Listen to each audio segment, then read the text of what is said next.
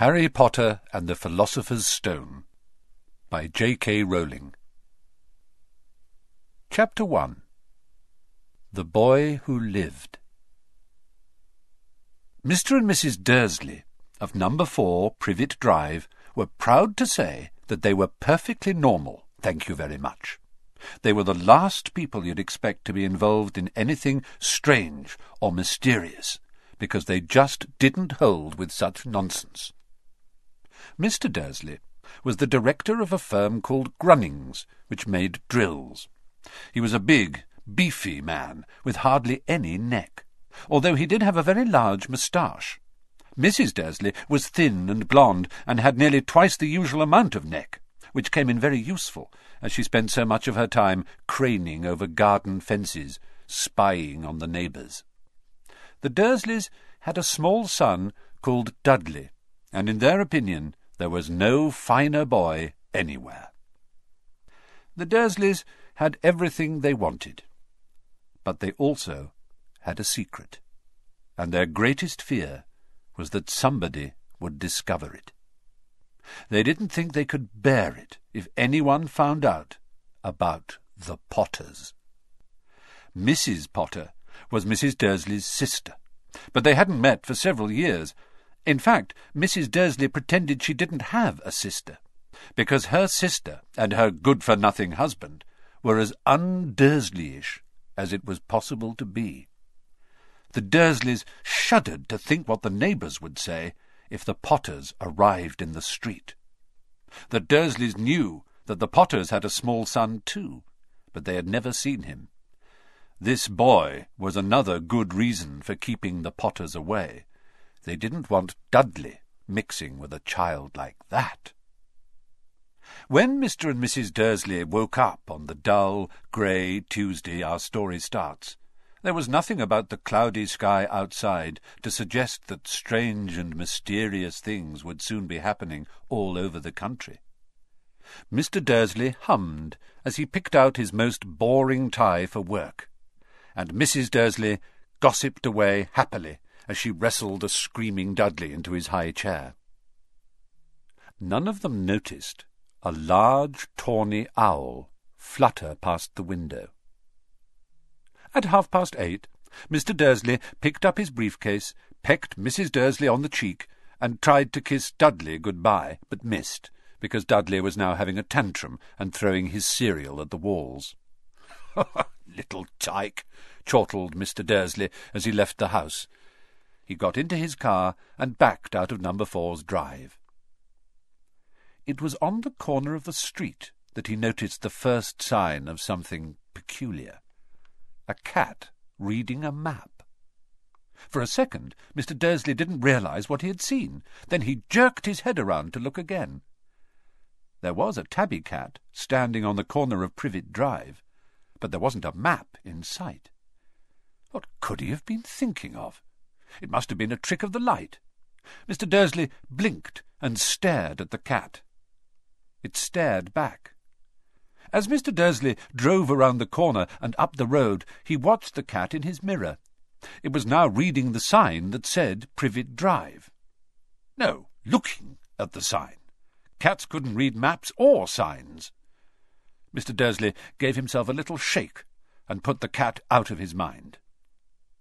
As he drove towards town, he thought of nothing except a large order of drills he was hoping to get that day. But on the edge of town, drills were driven out of his mind by something else. As he sat in the usual morning traffic jam, he couldn't help noticing that there seemed to be a lot of strangely dressed people about. People in cloaks. Mr. Dursley couldn't bear people who dressed in funny clothes the get-ups you saw on young people. He supposed this was some stupid new fashion. He drummed his fingers on the steering wheel, and his eyes fell on a huddle of these weirdos standing quite close by. They were whispering excitedly together. Mr. Dursley was enraged to see that a couple of them weren't young at all. Why, that man had to be older than he was, and wearing an emerald green cloak. The nerve of him! But then it struck Mr. Dursley that this was probably some silly stunt. These people were obviously collecting for something. Yes, that would be it. The traffic moved on, and a few minutes later Mr. Dursley arrived in the Grunnings car park, his mind back on drills. Mr. Dursley always sat with his back to the window in his office on the ninth floor. If he hadn't, he might have found it harder to concentrate on drills that morning. He didn't see the owls swooping past in broad daylight, though people down in the street did. They pointed and gazed open-mouthed as owl after owl sped overhead. Most of them had never seen an owl, even at night time. Mr. Dursley, however, had a perfectly normal, owl-free morning. He yelled at five different people. He made several important telephone calls and shouted a bit more. He was in a very good mood until lunchtime, when he thought he'd stretch his legs and walk across the road to buy himself a bun from the baker's opposite. He had forgotten all about the people in cloaks until he passed a group of them next to the baker's. He eyed them angrily as he passed. He didn't know why, but they made him uneasy. This lot were whispering excitedly too, and he couldn't see a single collecting tin. It was on his way back past them, clutching a large doughnut in a bag, that he caught a few words of what they were saying. The Potters, that's right. That's what I heard. Yes, their son, Harry. Mr. Dursley stopped dead. Fear flooded him. He looked back at the whisperers as if he wanted to say something to them but thought better of it. He dashed back across the road, hurried up to his office, snapped at his secretary not to disturb him, seized his telephone, and had almost finished dialing his home number when he changed his mind. He put the receiver back down and stroked his moustache, thinking. No, he was being stupid. Potter wasn't such an unusual name.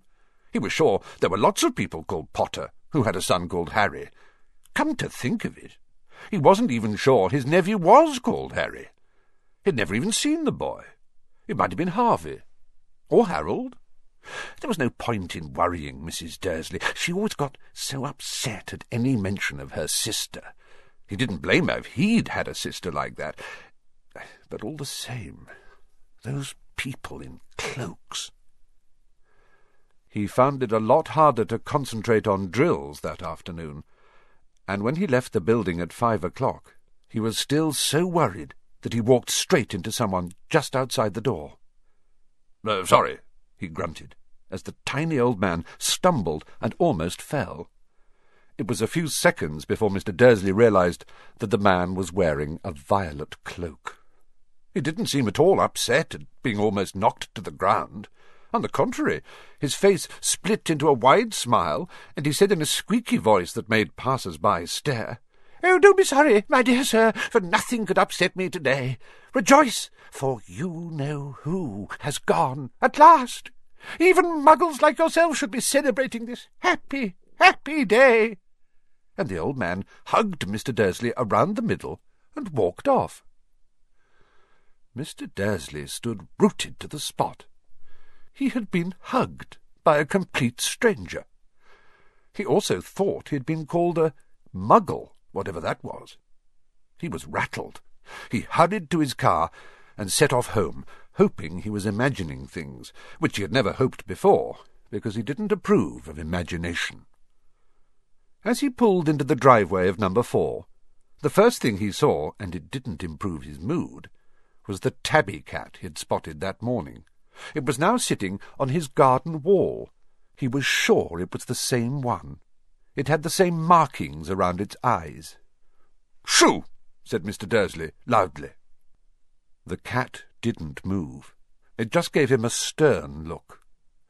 Was this normal cat behaviour? Mr. Dursley wondered.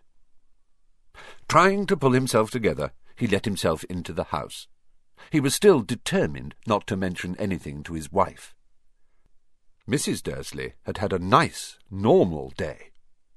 She told him over dinner all about Mrs. Next Door's problems with her daughter, and how Dudley had learnt a new word.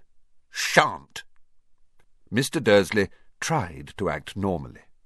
When Dudley had been put to bed, he went into the living room in time to catch the last report on the evening news.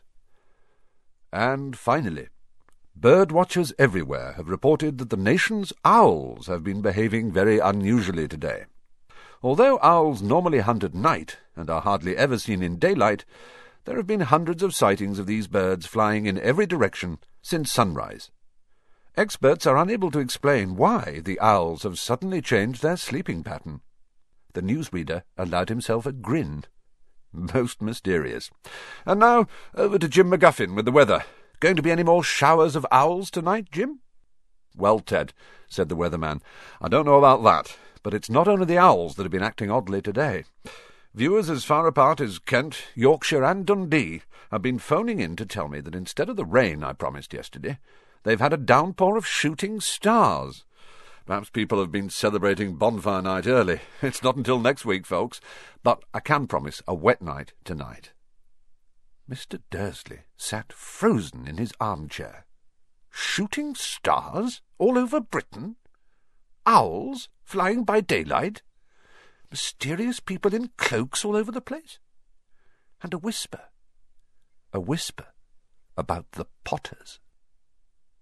Mrs. Dursley came into the living room carrying two cups of tea. It was no good.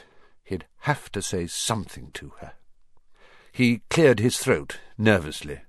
Ah, uh, Petunia, dear, you haven't heard from your sister lately, have you?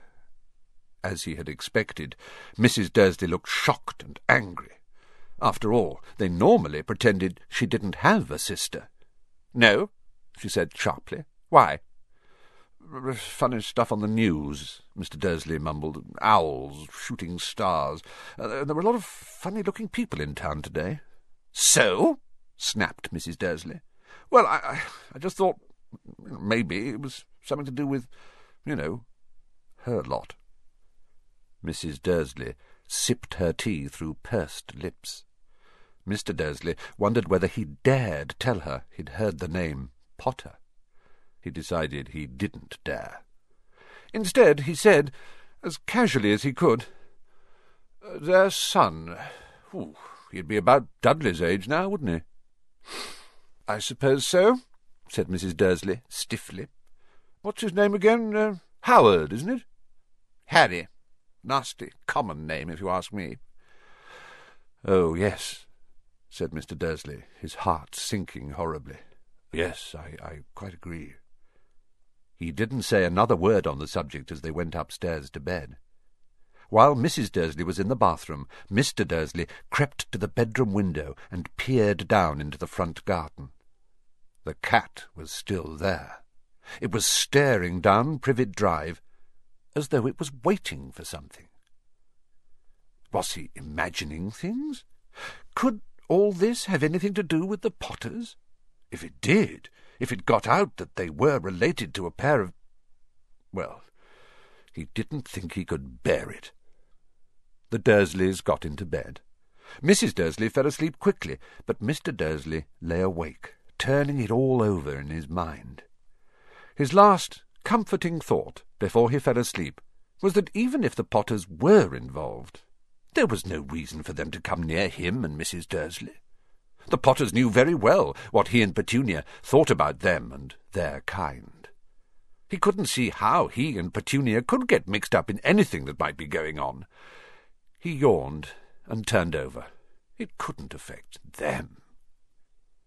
How very wrong he was. Mr. Dursley might have been drifting into an uneasy sleep, but the cat on the wall outside was showing no sign of sleepiness.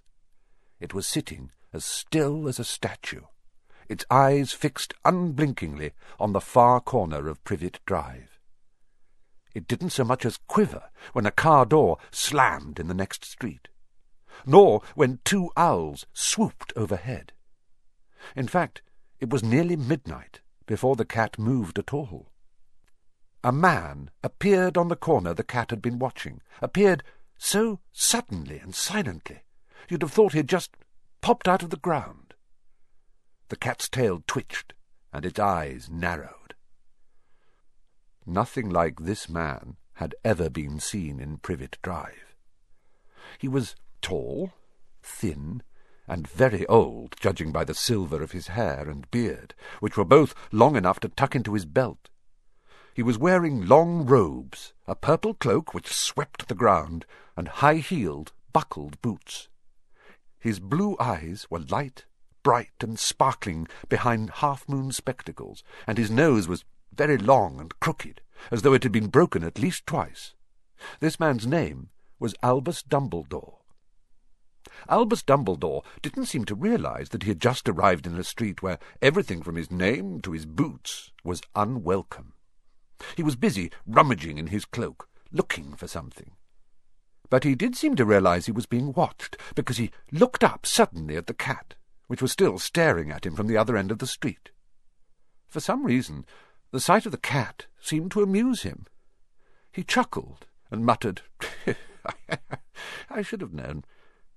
He had found what he was looking for in his inside pocket. It seemed to be a silver cigarette lighter. He flicked it open, held it up in the air, and clicked it. The nearest street lamp went out with a little pop. He clicked it again. The next lamp flickered into darkness. Twelve times he clicked the put outer, until the only lights left in the whole street were two tiny pinpricks in the distance, which were the eyes of the cat watching him. If anyone looked out of their window now, even beady-eyed Mrs. Dursley, they wouldn't be able to see anything that was happening down on the pavement. Dumbledore slipped the put outer back inside his cloak and set off down the street towards number four, where he sat down on the wall, next to the cat. He didn't look at it, but after a moment he spoke to it. Fancy seeing you here, Professor McGonagall. He turned to smile at the tabby, but it had gone. Instead, he was smiling at a rather severe-looking woman who was wearing square glasses exactly the shape of the markings the cat had had around its eyes. She, too, was wearing a cloak, an emerald one, her black hair was drawn into a tight bun. She looked distinctly ruffled. How did you know it was me? she asked. My dear Professor, I've never seen a cat sit so stiffly. You'd be stiff if you'd been sitting on a brick wall all day, said Professor McGonagall. All day? When you could have been celebrating? Oh, I must have passed a dozen feasts and parties on my way here. Professor McGonagall sniffed angrily. Oh, yes, everyone's celebrating all right, she said impatiently. You'd think they'd be a bit more careful, but no, even the muggles have noticed something's going on. It was on their news. She jerked her head back at the Dursleys' dark living-room window. I heard it. Flocks of owls, shooting stars. Well, they're not completely stupid. They were bound to notice something. Shooting stars down in Kent. I'll bet that was Daedalus Diggle. He never had much sense. Oh, you can't blame them, said Dumbledore gently. We've had precious little to celebrate for eleven years. I know that, said Professor McGonagall irritably, but that's no reason to lose our heads. People are being downright careless, out on the streets in broad daylight, not even dressed in muggle clothes, swapping rumours. She threw a sharp, sideways glance at Dumbledore here, as though hoping he was going to tell her something, but he didn't. So she went on. A fine thing it would be if, on the very day you know who seems to have disappeared at last, the Muggles found out about us all.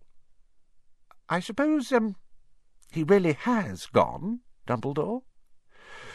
It certainly seems so, said Dumbledore. We have much to be thankful for. Would you care for a sherbet lemon? A what? A sherbet lemon. They're a kind of muggle sweet I'm rather fond of. No, thank you, said Professor McGonagall coldly, as though she didn't think this was the moment for sherbet lemons. As I say, even if you know who has gone, my dear Professor, surely a sensible person like yourself can call him by his name. All this you-know-who nonsense. For eleven years I've been trying to persuade people to call him by his proper name, Voldemort. Professor McGonagall flinched, but Dumbledore, who was unsticking two sherbet lemons, seemed not to notice. It all gets so confusing if we keep saying, you know who. I've never seen any reason to be frightened of saying Voldemort's name. I know you haven't, said Professor McGonagall, sounding half exasperated, half admiring. But you're different. Everyone knows you're the only one you know. Oh, all right, Voldemort was frightened of. You flatter me, said Dumbledore calmly. Voldemort had powers I will never have. Only because you're too, well, noble to use them. it's lucky it's dark. I haven't blushed so much since Madame Pomfrey told me she liked my new earmuffs. Professor McGonagall shot a sharp look at Dumbledore and said, The owls are nothing to the rumours that are flying around. You know what everyone's saying about why he's disappeared? About what finally stopped him? It seemed that Professor McGonagall had reached the point she was most anxious to discuss, the real reason she had been waiting on a cold, hard wall all day. For neither as a cat nor as a woman had she fixed Dumbledore with such a piercing stare as she did now. It was plain that whatever everyone was saying, she was not going to believe it until Dumbledore told her it was true. Dumbledore, however, was choosing another sherbet lemon and did not answer. What they're saying, she pressed on, is that last night Voldemort turned up in Godric's Hollow. He went to find the Potters. The rumour is that Lily and James Potter are, are that they're dead. Dumbledore bowed his head. Professor McGonagall gasped. Lily and James? I can't believe it. I didn't want to believe it. Oh, Albus. Dumbledore reached out and patted her on the shoulder. I know, I know, he said heavily. Professor McGonagall's voice trembled as she went on. That's not all. They're saying he tried to kill the Potter's son, Harry. But he couldn't. He couldn't kill that little boy. No one knows why or how, but they're saying that when he couldn't kill Harry Potter, Voldemort's power somehow broke, and that's why he's gone. Dumbledore nodded glumly. It's... it's true, faltered Professor McGonagall. After all he's done, all the people he's killed, he couldn't kill a little boy? It's just astounding.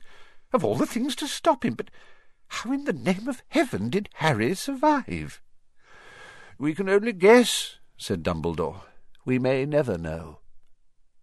Professor McGonagall pulled out a lace handkerchief and dabbed at her eyes beneath her spectacles. Dumbledore gave a great sniff as he took a golden watch from his pocket and examined it. It was a very odd watch. It had twelve hands, but no numbers. Instead, little planets were moving around the edge. It must have made sense to Dumbledore, though, because he put it back in his pocket and said, Hagrid's late. I suppose it was he who told you I'd be here, by the way. Yes, said Professor McGonagall, and I don't suppose you're going to tell me why you're here, of all places. I've come to bring Harry to his aunt and uncle. They're the only family he has left now. You don't mean...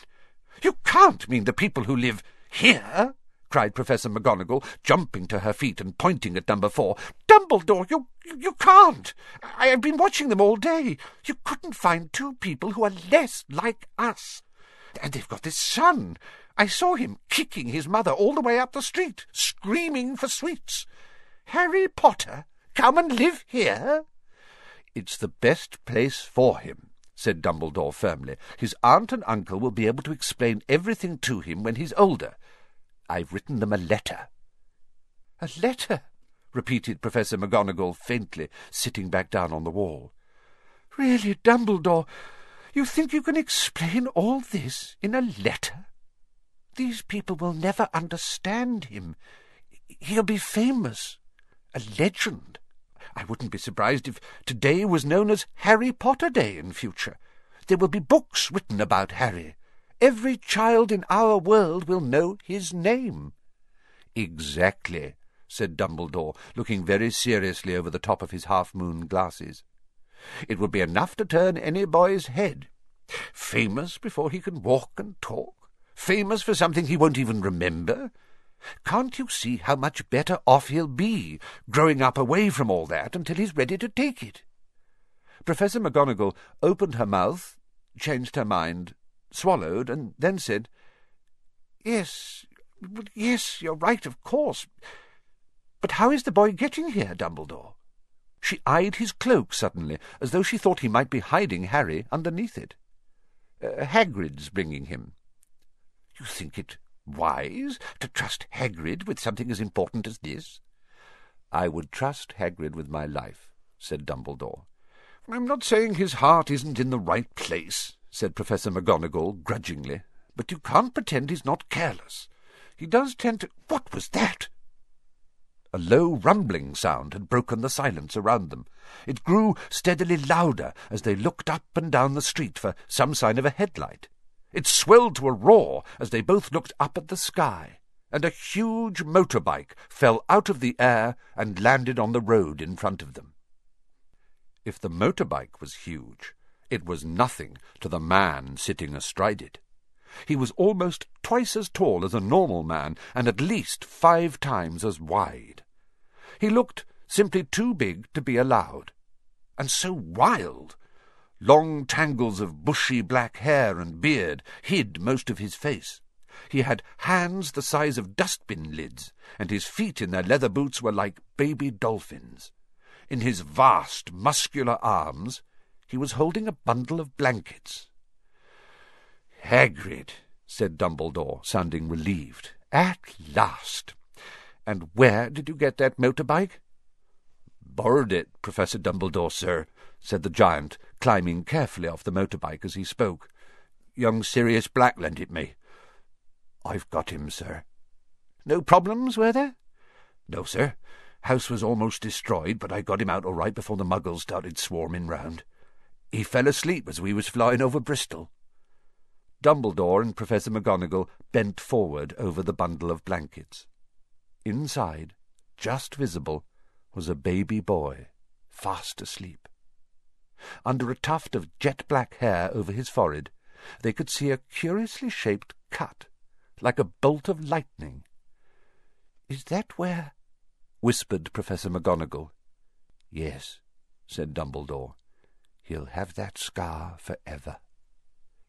Couldn't you do something about it, Dumbledore? Even if I could, I wouldn't. Scars can come in useful. I have one myself about my left knee, which is a perfect map of the London Underground. Well, give him here, Hagrid. We'd better get this over with. Dumbledore took Harry in his arms and turned towards the Dursleys' house. Could I, um, could I say good-bye to him, sir? asked Hagrid. He bent his great shaggy head over Harry and gave him what must have been a very scratchy, whiskery kiss. Then suddenly Hagrid let out a howl like a wounded dog. Shh! hissed Professor McGonagall. You'll wake the muggles. Sorry, sobbed Hagrid, taking out a large spotted handkerchief and burying his face in it. But I can't stand it. Lily and James dead. Poor little Harry off to live with muggles. Yes, yes, it's all very sad, but get a grip on yourself, Hagrid, or we'll be found, Professor McGonagall whispered, patting Hagrid gingerly on the arm as Dumbledore stepped over the low garden wall and walked to the front door. He laid Harry gently on the doorstep, took a letter out of his cloak, tucked it inside Harry's blankets, and then came back to the other two. For a full minute the three of them stood and looked at the little bundle. Hagrid's shoulders shook. Professor McGonagall blinked furiously, and the twinkling light that usually shone from Dumbledore's eyes seemed to have gone out. Well, said Dumbledore finally, that's that. We've no business staying here. We may as well go and join the celebrations. Yeah, said Hagrid in a very muffled voice. I'll be taking Sirius's bike back. Good night, Professor McGonagall. Professor Dumbledore, sir. Wiping his streaming eyes on his jacket sleeve, Hagrid swung himself onto the motorbike and kicked the engine into life. With a roar, it rose into the air and off into the night. Uh, I shall see you soon, I expect, Professor McGonagall, said Dumbledore, nodding to her. Professor McGonagall blew her nose in reply. Dumbledore turned and walked back down the street. On the corner he stopped and took out the silver put-outer. He clicked it once, and twelve balls of light sped back to their street lamps, so that Privet Drive glowed suddenly orange, and he could make out a tabby cat slinking around the corner at the other end of the street. He could just see the bundle of blankets on the step of number four. Good luck, Harry, he murmured. He turned on his heel, and with a swish of his cloak, he was gone. A breeze ruffled the neat hedges of Privet Drive, which lay silent and tidy under the inky sky, the very last place you would expect astonishing things to happen. Harry Potter rolled over inside his blankets without waking up. One small hand closed on the letter beside him, and he slept on, not knowing he was special, not knowing he was famous, not knowing he would be woken in a few hours' time by Mrs. Dursley's scream as she opened the front door to put out the milk bottles, nor that he would spend the next few weeks being prodded and pinched by his cousin Dudley. He couldn't know that at this very moment people meeting in secret all over the country were holding up their glasses and saying in hushed voices, To Harry Potter, the boy who lived.